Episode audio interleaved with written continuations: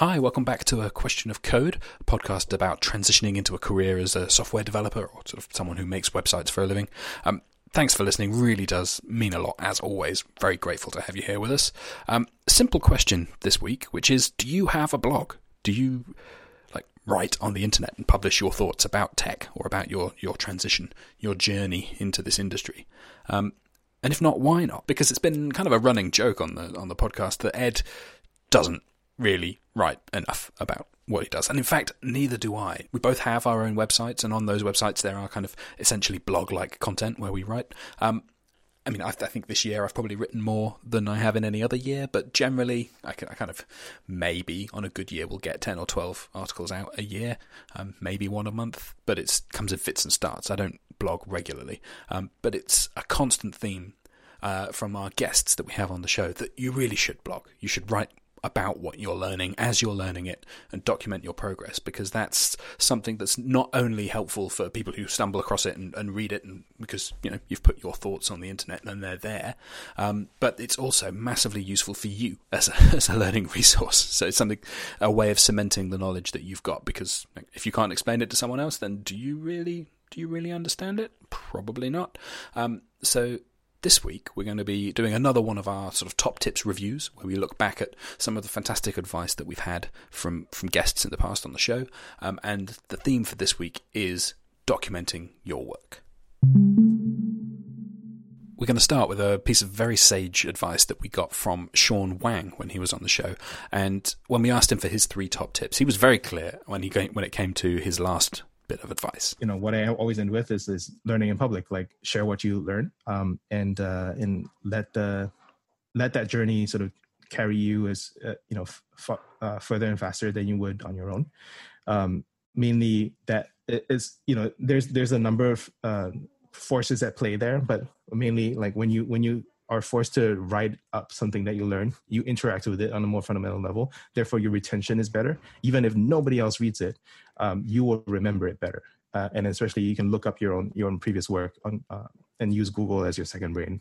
Um, that's a very valuable thing. But then, probably someone will read it, and probably they'll correct you, or they'll start to associate you with that with that domain, uh, and you start to build a network um, based on based on uh, your work. And uh, that's a very fun, very very very valuable thing for someone changing careers is to is to just like achieve that identity change um, that you that this is what you do now. And that idea of like self reinforcement that, that that this is what I do now. That was picked up again by um, Boris Paskhaver, a Python expert that we had on to talk about pandas. And when he was giving his advice, he gave us loads of good stuff. Um, so he, he, talks about sort of documenting your process and, and blogging and, and, creating content, but then goes on to sort of expand on that into the, the idea of uh, habit forming and like sort of what Shawn was getting at the the concept of you're, you're doing this now. You're doing it over again, and you're doing it repeatedly. It is part of who you are, and it's how you make progress. Create content, whether that be videos, articles, teachings, mentoring somebody locally. It doesn't matter what level of experience you have. If you know a little bit about programming, you know more than 99% of the world who doesn't code, and the more you teach, the quicker you'll you'll you'll learn as well. Uh, I also recommend the progress journal uh, just keeping track of here's what I learned today, here's what I picked up over the last month. And then on the psychological side, I think it's a good idea to always dive into things like habit forming, uh, motivation. I recommend a book called Atomic Habits by James Clear. A lot of good pieces of advice in that book as to how to get yourself into a mindset of good habits, how to get into a mentality of I'm going to be doing this every day for an hour, and, and starting to make it a, a habit more so than just a uh, something you have to coerce yourself or try to force yourself to do. Um, that that means thinking in a mentality like I'm already a programmer. I can visualize my success. I can see myself practicing for an hour. All of those things matter. Uh, I find that motivation over time runs out, but when you start making it consistent and it's more just like a routine that reflects part of your identity as I am a developer. I'm going to learn to code. It, it uh, manifests in being more productive over time. And so, as we've heard from, from Boris and from, from Shawn before him, uh, this idea of document what you learn has it comes up time and time again. Um, and this is sort of not the first show that we've done where we're we're looking at the themes that our guests have brought up in their top tips and like the common common ideas. This one, more than any other, has almost exactly the same language from guest to guest. Everyone kind of phrased it in pretty much exactly the same way. Document what you've learned is just the that's the one message I think you could take away from this, as evidenced by one of our very first guests on the show, uh, Amber Wilson.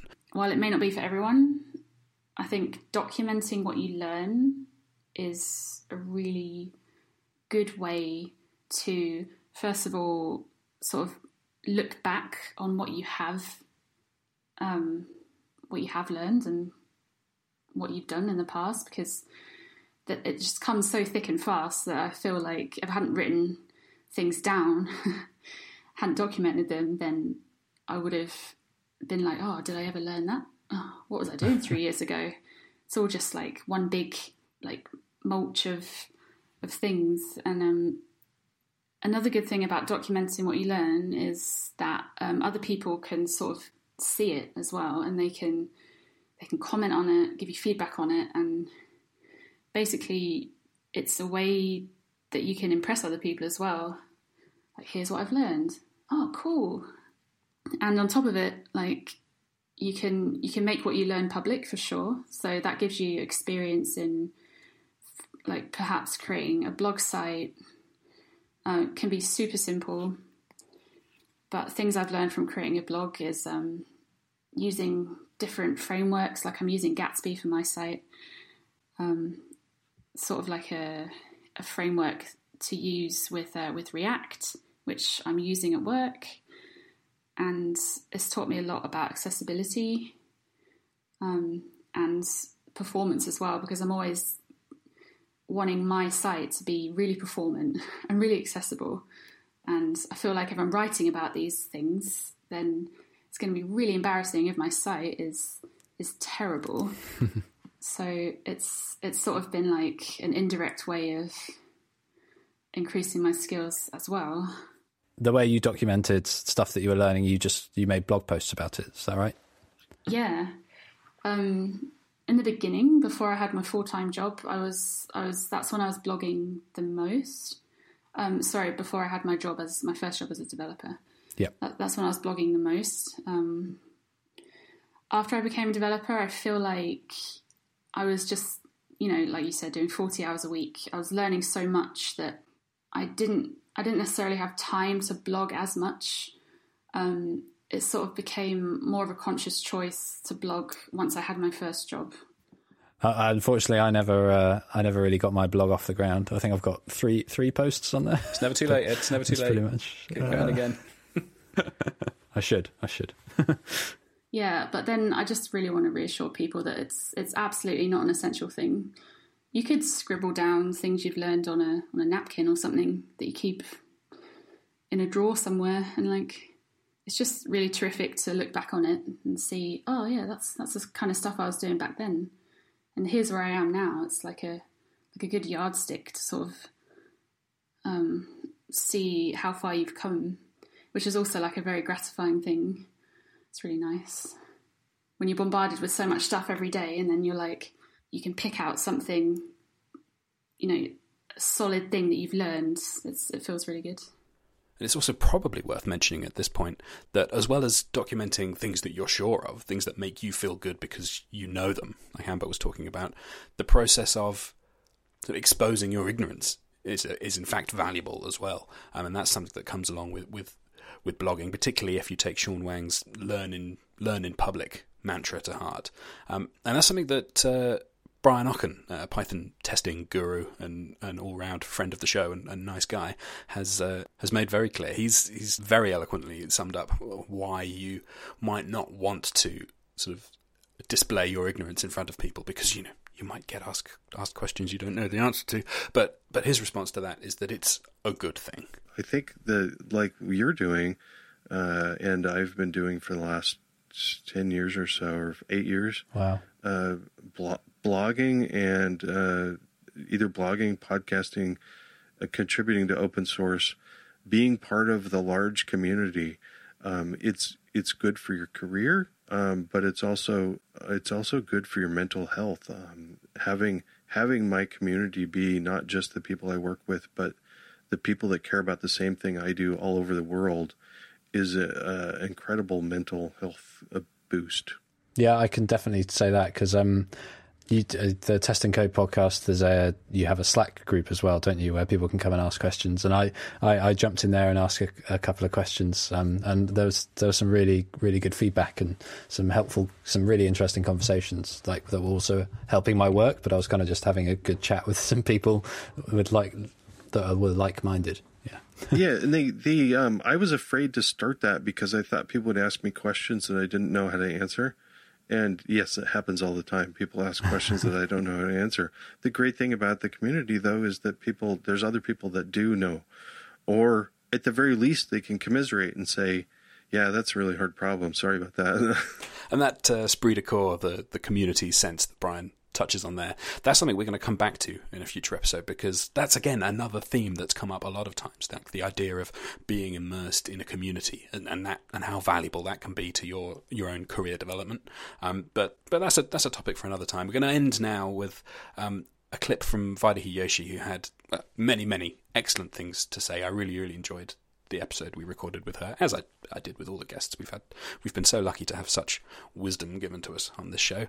Um, Vaidehi, as well as emphasizing uh, writing down what you have learned, she also sort of puts another spin on it and says you should write down what you want to learn too. My final tip is to write down what you want to learn and write down new things as you learn them. And like this is all just underscored by the fact that technical blogging and technical writing is super underrated and it is very very good for your career. It's very very good for your like for for distilling things that you learn and like really making sure you understand them. And it'll help you down the road because in five years you'll go Google something and you'll be like, oh, here's that post I wrote from five years ago. um, personal experience, folks. I promise you it will happen. And that's it for another one of our top tip review episodes. Uh, I hope you're enjoying these. I'm certainly having fun going back through the archives. Um, it's often the, those little condensed top tips that we get from our guests at the very end of the interviews can sometimes have the most valuable content in there. It's really interesting going back and, and reviewing those. Um, I've certainly been enjoying it. Um, and so hopefully they've been useful to you too. Thanks again for listening. If you want to get in touch with us, uh, maybe to suggest guests for future shows or topic questions to ask, uh, you can find all the details on our website, aqoc.dev or questionofcode.com. Um, and if you want to talk to us directly, uh, Ed and I are both on Twitter. Uh, you're people of the internet. You could find us. It's not that hard. Ed Hazeldine, Tom Hazledine.